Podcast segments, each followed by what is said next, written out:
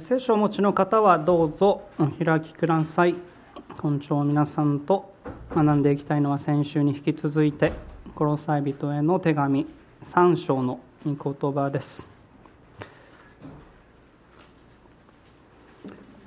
私たちは先週、主にある家庭生活、特に主人と奴隷の関係についてさん章のにじゅうに節からよん章のいち節の部分を考え始めました。その続きを今日も一緒に見ていきたいと思います。ではまずはいつものように御言葉をお読みしますので、前回の内容を思い返しながら、それぞれ神様の言葉によく耳を傾けてみてください。さん章のにじゅうに節からこう続いています。奴隷たちをすべてのことについて地上の主人に従いなさい。人のご機嫌取りのような上辺だけの使い方ではなく、主を恐れかしこみつつ真心から従いなさい。何をするにも人に対してではなく、主に対してするように心からしなさい。あなた方は主から報いとして御国を相続させていただくことを知っています。あなた方は主キリストに仕えているのです。不正を行う者は自分が行った不正の報いを受けます。それには不公平な扱いはありません。主人たちよ、あなた方は自分たちの主も天におられることを知っているのですから、奴隷に対して正義と公平を示しなさい。さて、今日の内容に入る前に少し思い出してみてください。私たちは今パウロの言葉から特に奴隷について学んでいました。覚えてますか？この当時、奴隷というのはどんな存在だったでしょう？奴隷というのは家庭の中だけでなく、社会の中にも数多くあふれていた存在でした。今私たちが周りを見渡してみてもその姿を見ることはありません。でもこの時代、人口の半分を占めるとまで言われた数多くの奴隷は文字通り街中にあふれ、そしていろんな仕事を行っていました。商業を担う者もいれば、教育や医療を担う者もいました。農業や鉱山などで肉体作業に励む、そんな者もいました。彼らは主人から任されたその責任を忠実に果たして、どんな主人であろうともただ仕えていたわけです。どうでした？そんな奴隷たちの置かれていた境遇というのは良いものだったでしょうか？確かに主人たちの中には彼らを大切に扱い、憐れみを示す者もいました。ただ基本的には奴隷の生活は厳しくてひどいものでした。彼らの多くは主人から物のように扱われ、理不尽に苦しめられ、命を落とすことだって多々あったわけです。それが奴隷という存在でした。でもそのような奴隷にもキリストの福音が届いたわけです。彼らも同じように恵みによって、信仰によって救われました。そしてそんな彼らにパウロはここで主にあって託された大切な責任というものを伝えていたわけです。その責任とは何でした？その責任は主人に従うことでした。もちろんこれは自分勝手な方法でただすればいいという話ではありません。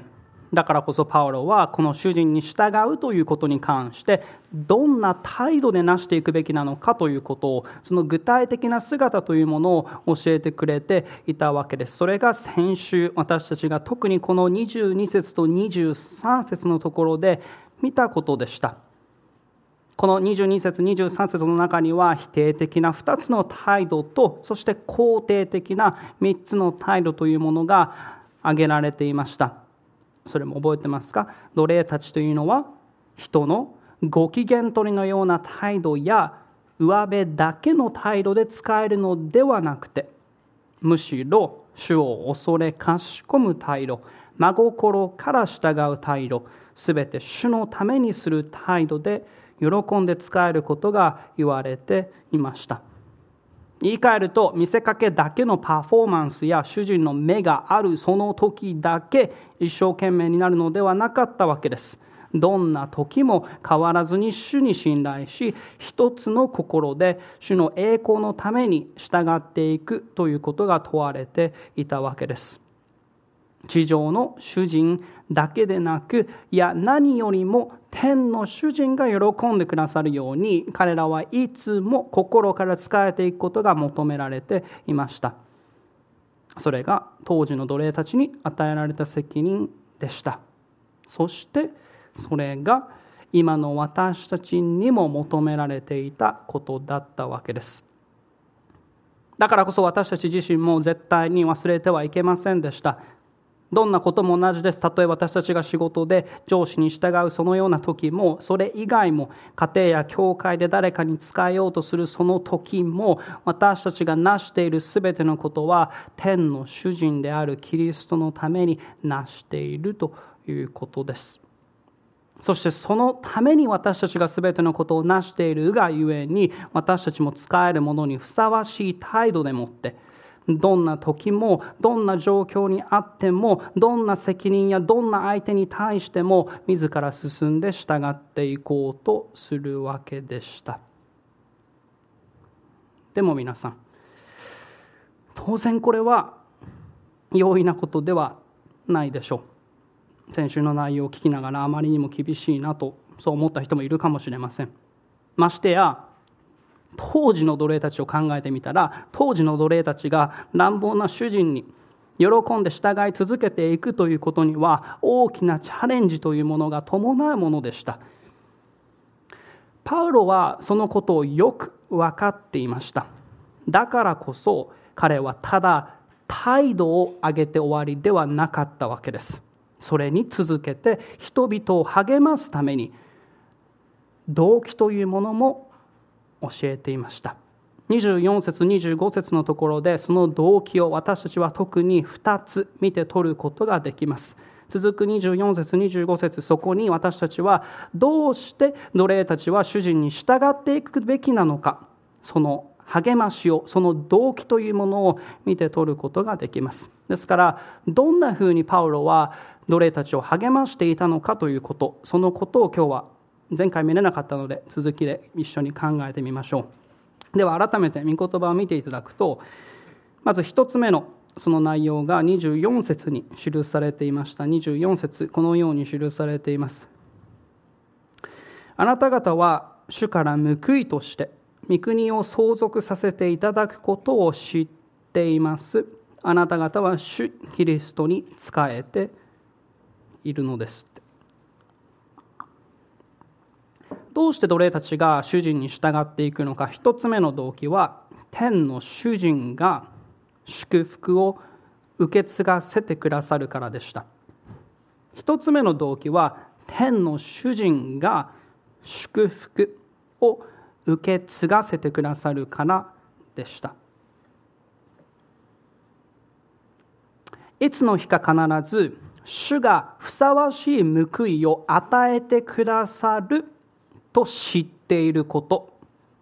それが奴隷たちにとってどんな時も主人に忠実に従うその原動力となるわけです。で、ここで皆さんに注目してほしい言葉がふたつあります。まずひとつめに見てほしいのは、パウロはここで主から報いとしてと述べていました。この報いとしてという言葉の報いというものですけども、これにはもともと誰かが行ったことに対する対価として与えられるものこれは誰かが行ったことに対する対価として与えられるもの、報酬とか見返りといったそんな意味が含まれています。皆さん、行ったことに対する対価として与えられるものです。もちろんこれは恵みとは違います。恵みって一体何ですか。恵みというのは、何かを受けるに値することを一切行っていないものに与えられるギフトのことでした。贈り物のことでした。だからこそ私たちの救いは神様の恵みでした。ローマのさん章、ローマのさん章のにじゅうよん節のところにもこう書かれていました。ただ、神の恵みにより、キリストイエスによる贖いのゆえに、値なしに義と認められるのですって。私たちが自分自身の何らかの行いによって救われたもの、そんなものは一人としていません。ただキリストの御業によって救われました。私たちは皆本来であれば決して値しなかったものを恵みの賜物として受けたわけです。でもパウロはそんな恵みではなくて、ここで報いという言葉を用いていました。つまりどういうことかって、つまり奴隷たちは彼ら自身が一生懸命忠実に働いたその対価を報酬としていつの日か受けるんだということです。ちょっとここで思い返してみてください。当時の奴隷たちの置かれていた境遇というのは、先週も見ましたけど、生易しいものではありませんでした。彼らのことを心から気にかける素晴らしい主人もいる一方で、法律上人ではなくて物とみなされていた奴隷を広く扱うような主人は数多くいました。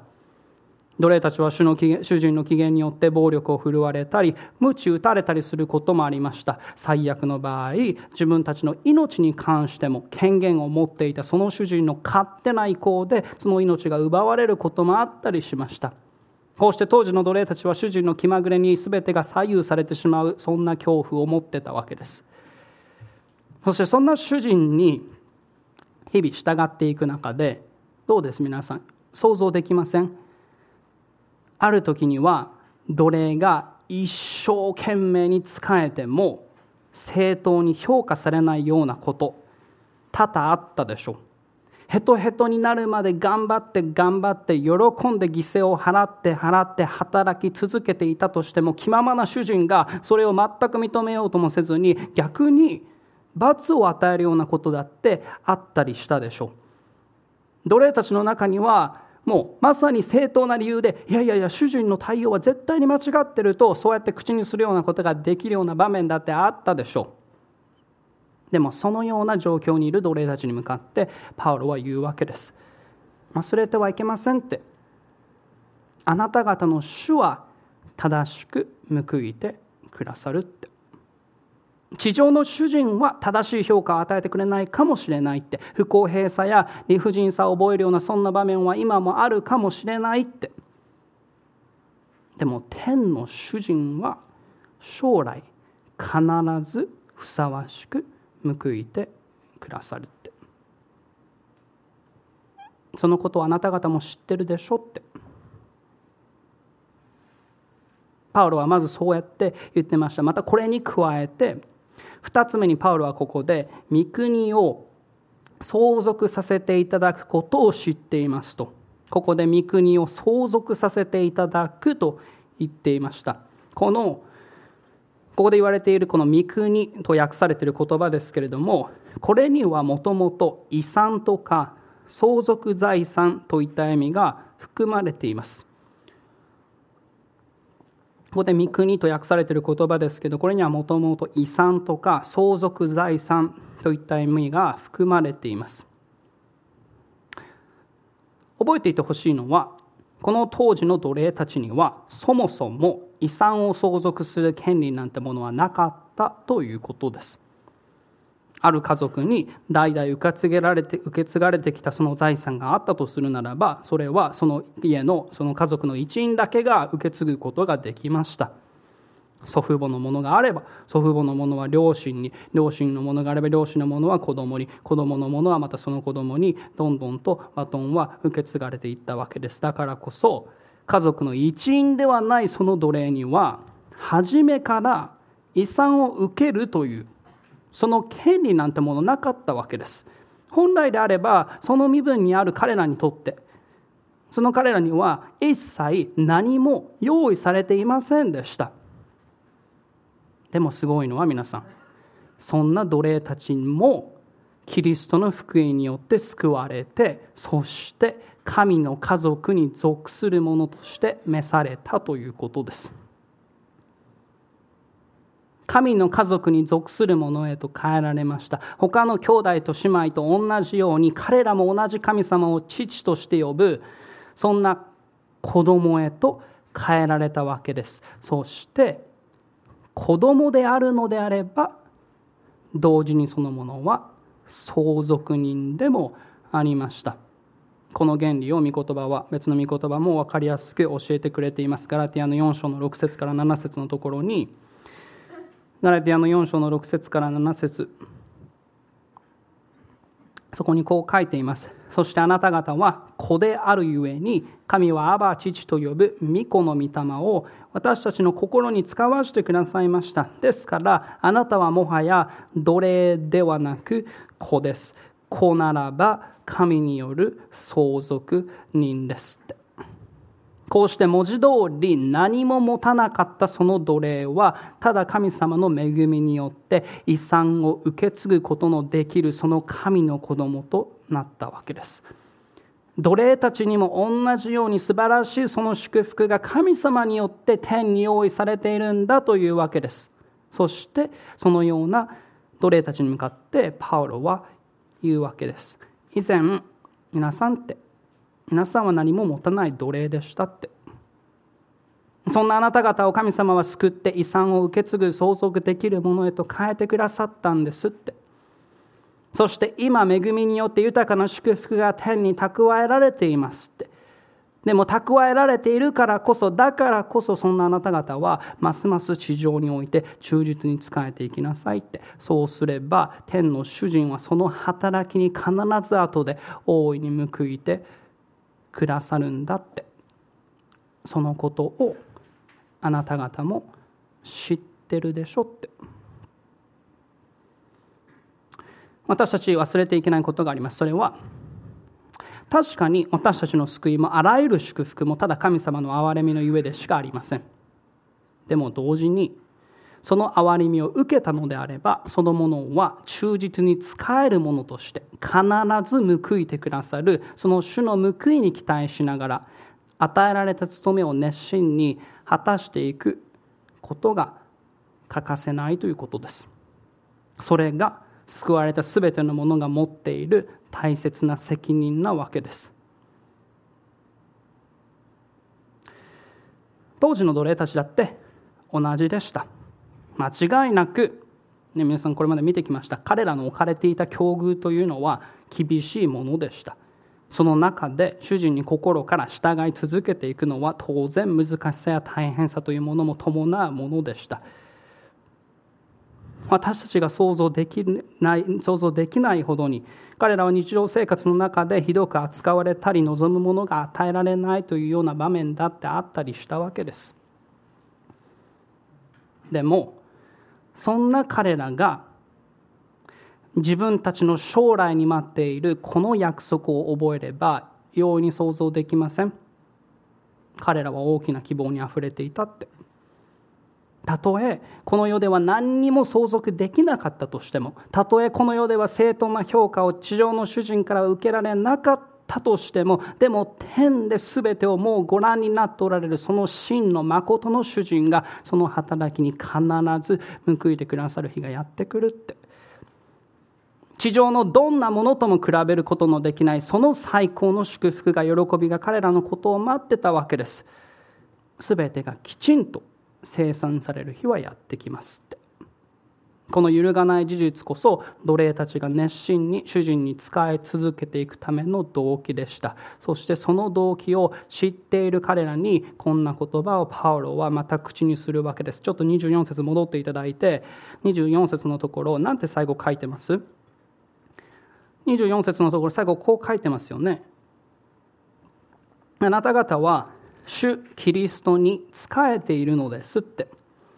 面白いのはこの箇所の元の原文を見てみると、実はこんな風にも訳すことができます。よく聞いてください。あなた方は主キリストに仕えなさいって。そのように命令でも訳すことができるわけです。でもよくわかりません。パウロが言わんとしていること、奴隷たちが仕えていたのは究極的には地上の主人ではなく天の主人、主キリストだということです。彼らを罪から救い出したその救い主、すべての支配と権威の頭であって、必ずすべてに正しく報いられる、そんな神の御子、その主人が喜ぶように、彼らはどんな時も心から従い続けていく、いや従い続けていきなさいって、その責任を負っていたというわけです。そしてこれは今の私たちも同じです。改めて考えてみてください。私たち自身も使えることに難しさやためらいを覚えてしまうようなことがあったりします。例えばどんな時に思います？皆さんはどんな時に難しさを覚えます？自分のした仕事の成果がきちんと認められなかったとしたら、自分の払ったその労力対価にその労力にふさわしい評価を、対価を上司からしてもらえなかったとすれば、使えることに熱意を失ってしまうことがあるかもしれません。ただ認められないだけじゃなくて、逆に不当な扱いであったり不公平に思えるようなそんな対応をされてしまえば、喜びを失って従うこと自体を拒み始めてしまうかもしれません。また別にこれは職場だけの話ではありません。例えば家庭や教会においたとしても同じです。自分がやっていることを、例えば誰かから認められなかったら、感謝されなかったら、次第に私たちは見た目は仕えているようであったとしても、心は遠く離れているかもしれません。どうでしょう。そんな弱さや葛藤を私たちは日々直面したりすることがあります。一体どうすれば御言葉の求めているように、どんな時も主を恐れかしこみつつ真心から従っていくことができるんでしょう。その一つの鍵は、この世のことではなく将来に待っている約束に心を留め続けることでした。地上の主人ではなくて、必ず皆さんの一つ一つの働きを正しく評価してくださるその天の主人の報いというものを私たちが覚え続けることでした。もちろん一人一人が置かれている状況は全然違います。喜んで自分が犠牲を払ってなしているそのことが、誰にも気づかれないようなことだってあったりするかもしれません。正当な評価というものをその場で受けないかもしれません。受けないこともあるかもしれません。でもそんな時こそ失望するんじゃなくて、思い出し続けてください。そんなあなたのなしているそのことを、誰も見ていなかったとしてもご覧になっておられる方がいるということです。すべてがきちんと清算されるその日は必ずやってくるということです。もしかしたら難しさを覚えている中で、この地上での一生が今は長く感じる人もいるかもしれません。でも永遠と比べてみれば、この世は一瞬にして消え去ってしまう霧にしか過ぎませんでした。ヤコブがこうはっきりと述べてました。ヤコブのよん章のじゅうよん節からじゅうご節に、あなた方には明日のことはわからないのです。あなた方の命は一体どのようなものですか。あなた方はしばらくの間現れて、それから消えてしまう霧に過ぎません。むしろあなた方はこう言うべきです。主の御心なら私たちは生きていて、このことをまたはあのことをしよう。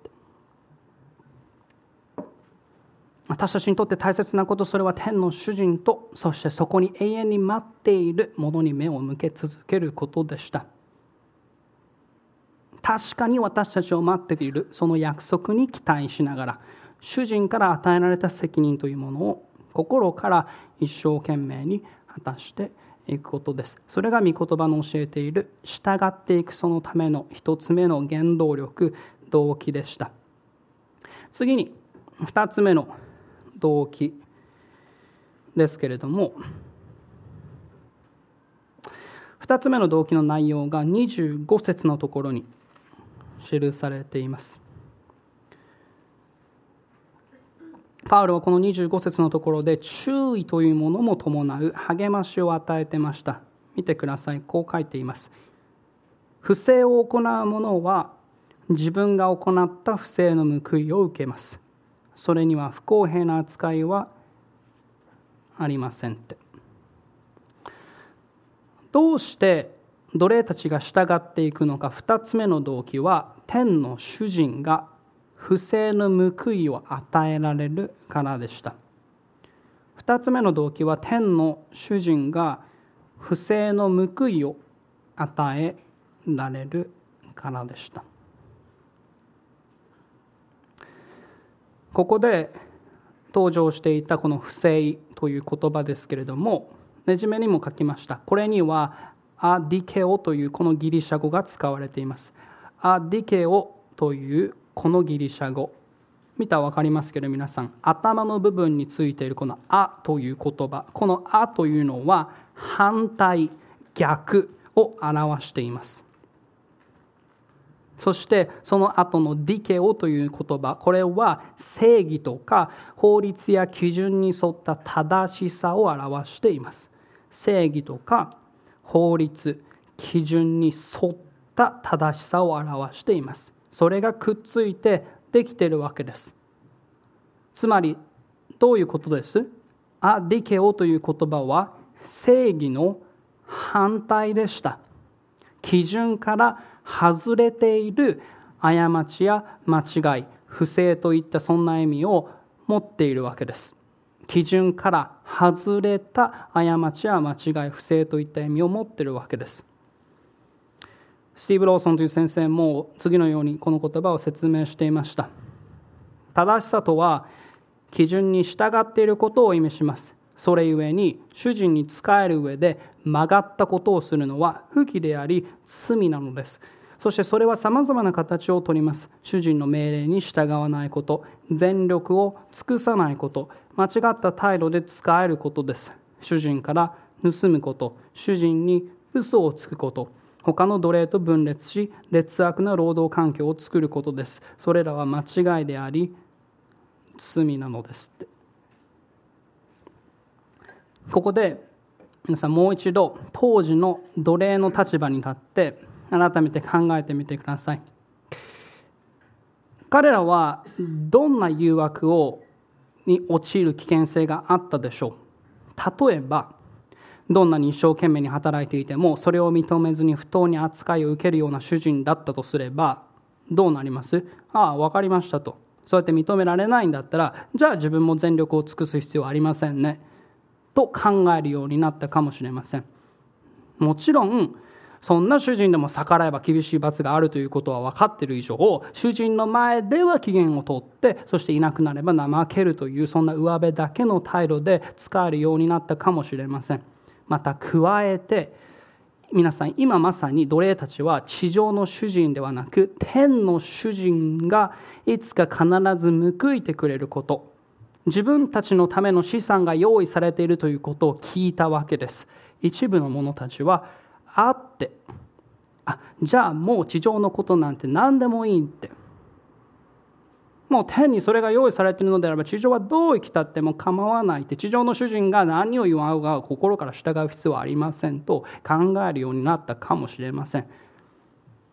でもだからこそパウロは彼らに言ってたわけです。皆さんって、確かにキリストにあって素晴らしい祝福がこの先には待っていますって。それはその通りですって。でももしあなた方が地上で忠実に使えないのであれば、それにはそれ相応の結果が伴うことになりますって。報酬ではなくて自分の行った不正の報いを受けるようになりますって。しかもそのことを強調するのにパウロはこんな言葉を最後に使っていました。にじゅうご節の最後に何て書いてます？にじゅうご節の最後にこう書いてますよね。それには不公平な扱いはありませんって。不公平な扱いはありませんって。不公平な扱いって何でしょう？どんなものです？この言葉は興味深いもので、もともとは顔, 顔を意味するギリシャ語と受け取るを意味するギリシャ語のふたつが組み合わさってできたものでした。この不公平、この扱い、この言葉は皆さん、私たちのこの顔と、そして受け取るというそのふたつのギリシャ語がくっついてできた言葉でした。文字通りに言えばどう言えます？これは顔を受け取るという意味になるわけです。意味わかります？はい、顔を受け取りました。意味わかりませんよね。でもこの当時の人たちにはよくわかることでした。なんでかって。というのも、かつて挨拶の習慣として人々は地面に顔を伏せるということを行っていたりしました。地面に顔を伏せるわけです。そして挨拶された側の人間がその人の外見などを見て、その人のことを受け入れた場合、彼らは再び顔を上げることが許されていたわけです。想像できますか、その場面。その人の内側ではありません。その側の部分だけを見て、受け入れるか受け入れないかのその判断がなされていたわけです。なんて言います？皆さん、これを不公平でしょって。そう思いません？でもまさにこれが、この言葉が含んでいる意味でした。不公平な扱いというのは、外側のものとか先入観、そういったものに基づいた判断を、偏愛やエコひいきのことを表していたわけです。内側ではなくて外側を見てエコひいきをするようなこと、不公平なことをすることを表していたわけです。そしてパウロは、そんな不公平な扱いというものは天の主人の前では存在しませんって、そう口にしていたということです。主は人の外側だけをご覧になって、周りの人たちがやってるみたいに外側だけをご覧になってそれで判断するようなことは絶対にしませんって、そのエコひいきなものことをなさるようなお方ではありませんって。この方は人の外側も心の内側も全てをご覧になった上で、そしてその人にふさわしい応答を、その人にふさわしい報いを与えられるお方だというわけです。同じことをパウロは主人たちに対してもエペソの方で述べていました。エペソのろく章のきゅう節のところを見てみると、エペソのろく章のきゅう節にこんなふうに書いています。主人たちはあなた方も奴隷に対して同じように振る舞いなさい。脅すことはやめなさい。あなた方は彼らとあなた方との主が天におられ、主は人を差別されることがないことを知っているのですからって。すべてをご存知の天のその主人の前では不公平な扱いというものはありえませんでした。すべてのものがそれぞれの行いや心の態度に従って、それにふさわしい結果を、それにふさわしい報いというものを受けるわけです。その公平な扱いを前にして、誰一人として言い逃れや言い訳をできる者なんていないわけです。でもある人はこれを聞いて少し混乱しているかもしれませんと、パウロは救われている者が裁かれて救いを失う可能性があるとここで教えてるんでしょうかって。もちろんそうではありません。一つ目の動機の中でも触れましたけど、救いというのは最初から最後まで全て神様の恵みの御業でしかありえません、ありませんでした。自分の行いや努力で勝ち取ったものではなく、ただ主の憐れみによって与えられたものであるからこそ、私たちが失ってしまうようなことは決してないわけです。イエス様もはっきりと約束してくださってました。ヨハネのご章のにじゅうよん節と見れば、ヨハネのごのにじゅうよんを見れば、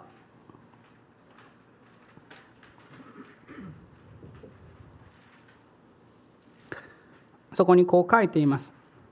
誠に誠にあなた方に告げます。私の言葉を聞いて私を使わした方を信じる者は永遠の命を持ち、裁きに遭うことがなく死から命に移っているのですって。また同じヨハネのじゅっ章のところでも、じゅっ章のにじゅうはち節からにじゅうきゅう節にこんなふうに記されていました。私は彼らに永遠の命を与えます。彼らは決して滅びることがなく、また誰も私の手から彼らを奪い去るようなことはありません。私に彼らをお与えになった父はすべてに勝って偉大です。誰も私の父の見てから彼らを奪い去ることは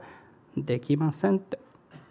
またこの言葉を記していたパウロ自身も、キリストのうちにあるものがもう罪には定められることはないんだということも明白に教えていました。ローマのはち章の一節を見れば、ローマのはちのいちにもこういうわけで、今はキリストイエスにあるものが罪に定められることは決してありませんって。ですから救われた者がその救いを失うということはありませんでした。永遠の裁きに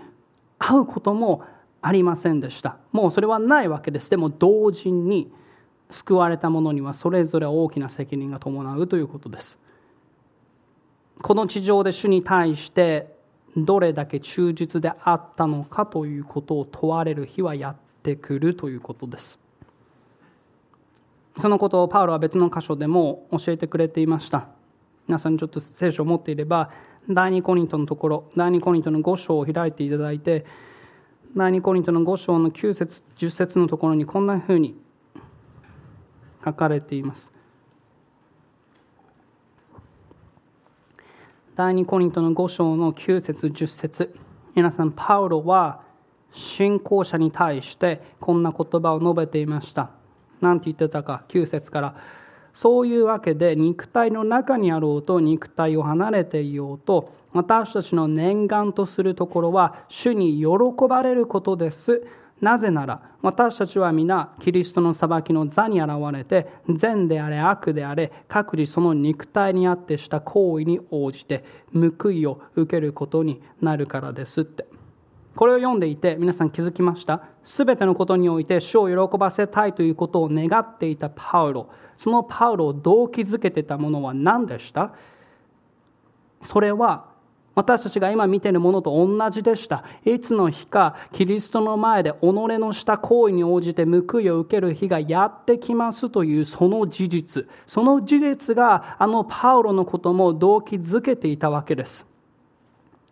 しかも皆さん特に彼の言葉の中のふたつの点に注目してみてください。まずひとつめ、まずひとつめにパウロはここでじゅう節、特に私たちは皆とか各自とそう述べていました。ですよね。じゅう節もう一度よく見てみると、なぜなら私たちは皆って、その後各自その肉体にあってした行為に応じてって、私たちは皆各自って。言い換えれば皆さんパウロもそうでしたけれども、パウロも含めて全ての信仰者たちはキリストの前に立って報いを受ける日がやってくるというわけです。もし兄弟姉妹のこの中に自分には全く関係のない話ですともし思っている人がいるのであれば、あなたも必ずこの審判者の前に立つ日はやってきます。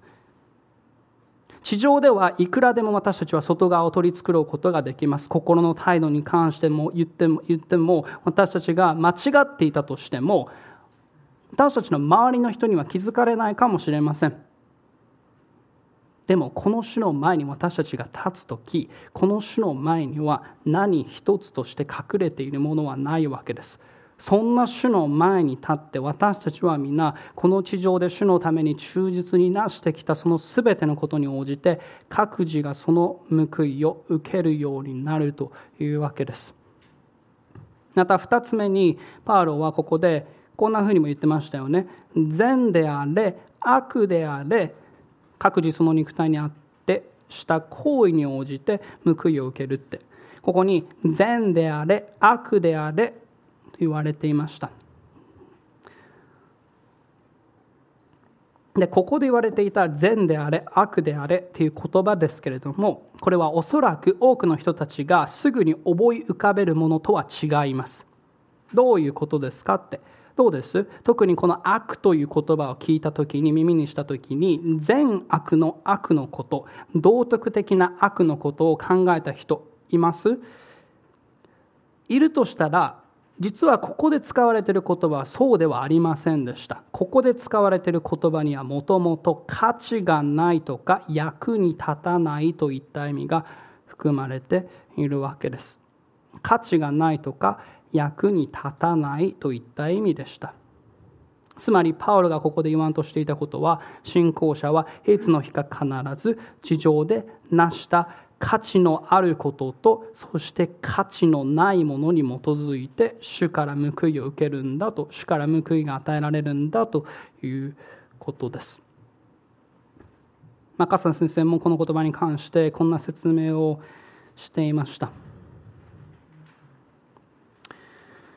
悪という言葉は散歩をする、買い物に行く、田舎をドライブする、さらに上の学位を取得する、出世する、絵を描く、詩を読むなど、本質的には永遠の価値も罪深いものでもない日常的なことを指しています。これらの道徳的に中立な事柄は、信仰者がキリストの裁きの座の前に立つときに裁かれるのです。神を賛美する動機でなされたものであれば善とみなされます。利己的な利益のために追い求められたのであれば悪とみなされるのですって。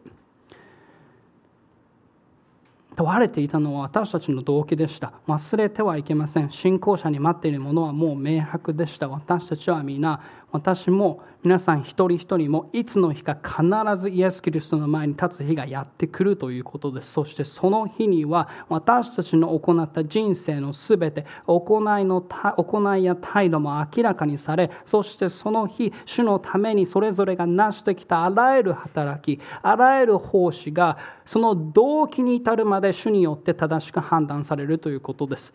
そしてその時、本当に価値のない無益なものというのは取り除かれます。正しくない動機で行われていたものも、見せかけだけだったものも、まるで木や草や藁のように燃えてなくなってしまいます。でも同時に、私たちがキリストの福音のために、神様の栄光のために成し続けてきた永遠に価値あるもの、そのすべての働きに関しては報われるということです。確かに日々の中で困難なことがあって、神様のために生きていくことが難しさを覚えることもあったりするでしょう。でもその困難の中においても、私たちが喜んで主の皆のために使い続けていくのだとしたら、必ず主はそれに心を留めてくださって、ふさわしい報酬を与えてくださるというわけです。それが皆さん、御言葉が教えている約束でした。そしてそのことを覚えていたパウロ、天の主人が必ず報いを与えられるということを覚えていたそのパウロは、地上に置かれているその間、何しました？最後まで熱心に神様と人とに仕え続けていたわけです。自分を救ってくださったその主の前に喜ばれる本当に価値のあるもの、そのことを追い求め続けていたわけです。だから最後に彼はこういうことができました。確信を持って言うことができたわけです。第二テモテのよん章のなな節からはち節に言ってました。私は勇敢に戦い、走るべき道のりを走り終え、信仰を守り通しました。今からは義の栄冠が私のために用意されているだけです。かの日には正しい審判者である主がそれを私に授けてくださるのですって。私だけでなく主の現れを慕っている者には誰にでも授けてくださるのですって。パウロは何を自分が何どんなものが自分を待っていることを分かっていました。そしてそれが彼の心を励まし、主の前に忠実に歩むというその生き方を生み出し続けていたわけです。じゃあ皆さん、私たち自身はどうでしょう。果たして私たちはいつの日か天の主人の前に立つ日がやってくるんだということを覚えながら、すべてのことをなしているでしょうか。振る舞いだけじゃなくて心の動機さえも今もご存知であられるその神様に、その方に心を留めながら喜んで使えようとしているでしょうか。皆さん、よくやった忠実なしもべよ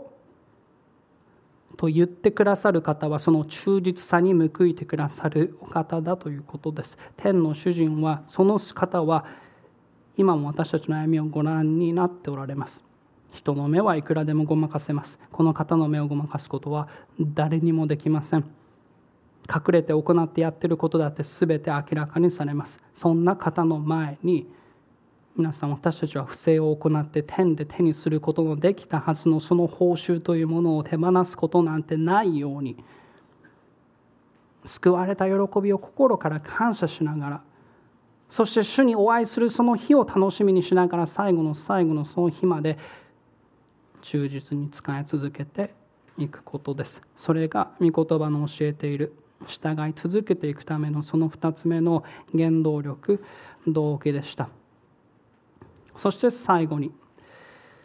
奴隷に対してその責任を語っていたパウロは、同じようにして主人たちに向かっても大切な責任を与えていました。コロサイのよん章のところに戻っていただいて、コロサイのよん章の一節のところに そ, こそのことが簡潔に記されていました。こう書いています。主人たちよ、あなた方は自分たちの主も天におられることを知っているのですから、奴隷に対して正義と公平を示しなさい。主人の責任は何だったか、それは奴隷に正義と公正を示すことでした。ここで言う正義というのは正当に正しく扱うこと、公正というのは皆を平等に扱うことを表しています。つまり主人たちは奴隷たちに対して必要以上に厳しくしたり脅したりするのではなく、一人一人を正当に等しく扱うことを求められていたというわけです。でも皆さん、一体どうして彼らはそんな態度を取ることが求められていたんでしょう。この当時のことを考えてみれば、多くの地上の主人たちはごく普通に奴隷たちを雑に扱っていたわけです。その力とか権威というものを確かに彼らは持っていたわけです。でもどうしてそういうふうにしないのかって、その答えはシンプルでした。なんてパウロここで言ってました。パウロ言ってましたよね。主人たちよって、あなた方は自分たちの主も天におられることを知っているのですからって。奴隷たちにとっての本当の主人が天におられるキリストであるのと同様に、主人たちのその主人も天におられる同じキリストでした。いつの日か奴隷たちが天の主人の前に立ってふさわしい報いを受けるのと同じように、主人たちもまた天の主人によって正しい評価が下される日がやってくるというわけです。だからこそ彼らも同じように兄弟姉妹である奴隷たちに主にあって大切に扱っていくという、その必要があったわけです。使えるものに責任があるのと同じように、使えられるものにも大きな責任がありました。こうしてそれぞれが神様から託された責任を忠実に果たしていくということが求められていたわけです。さて、私たちは今日奴隷と主人の関係というものを考えてきました。終わりに一つ、皆さん改めて覚えていてください。私たちはみんな、ここにいる一人一人もみんな生まれながらに奴隷だということです。御言葉はキリストによって救われる前の私たちが罪の奴隷なんだということをはっきりと教えています。だからこそ、私たちが罪の奴隷として生きているから、生きていたからこそ、その歩みというものはまさに主人である罪に支配されていたわけです。私たちが考えることも思いも意思や振る舞いも、その全てが罪によって汚染されていました。でもそんな私たちをキリストが贖ってくださいました。キリストの血潮によって買い取られたその時、私たちは罪の奴隷から解放されて、キリストの奴隷となったわけです。罪の奴隷としてあったものが義の奴隷となりました。ローマのろく章のじゅうなな節からじゅうはち節のところにもこう記されています。ローマのろくのじゅうななからじゅうはちに、神に感謝すべきことには、あなた方は元は罪の奴隷でしたが、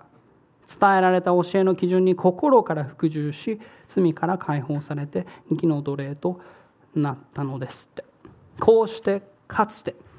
罪の支配にあったものが、罪を主人として生きていたものが、今キリストを主人として歩み、この方を喜ばせ、この方の栄光を表すものとして生きていくことができるようなものへと変えられたというわけです。だからこそ皆さん、問われるのは、あなたは奴隷ですかではありません。あなたは今日誰の奴隷として歩んでいますかということです。そしてもしまだ罪の奴隷として生きているのであれば、まだ罪を愛し罪に従い罪のもたらすその滅びへと向かっている人がいるのであれば、どうかそんなあなたを救い出すことのできるキリストの助けを今求めてください。罪をあがなうことができるその憐れみ深い救い主、この方のもとに助けを求めて出てください。そしてこの方を救い主として主として信じ受け入れてください。あなたにはどうすることもできないその罪の支配から解放してくださる主を愛し、この主と共に歩むその最高の喜びをどうか今日知ってください。また今キリストを自分の主人としてこの方の奴隷として歩んでおられるという皆さん、この地上にある限り私たちは罪との葛藤というものを覚えることはあります。でも私たちはもうキリストにあって罪の奴隷ではありません。かつては罪をの奴隷として生きてたがゆえにその支配に屈していました。でも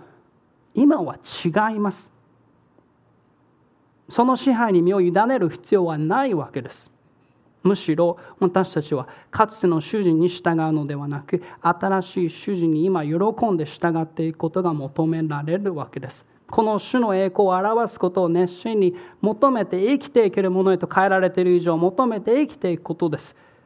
永遠に価値のあるものそのものに心を留めて、必ず皆さん報いてくださるその天の主人、その主人を心から愛して、最後の日まで地上で使えるものとして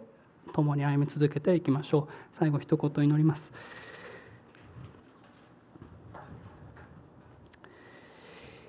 天におられる愛する父なる神様、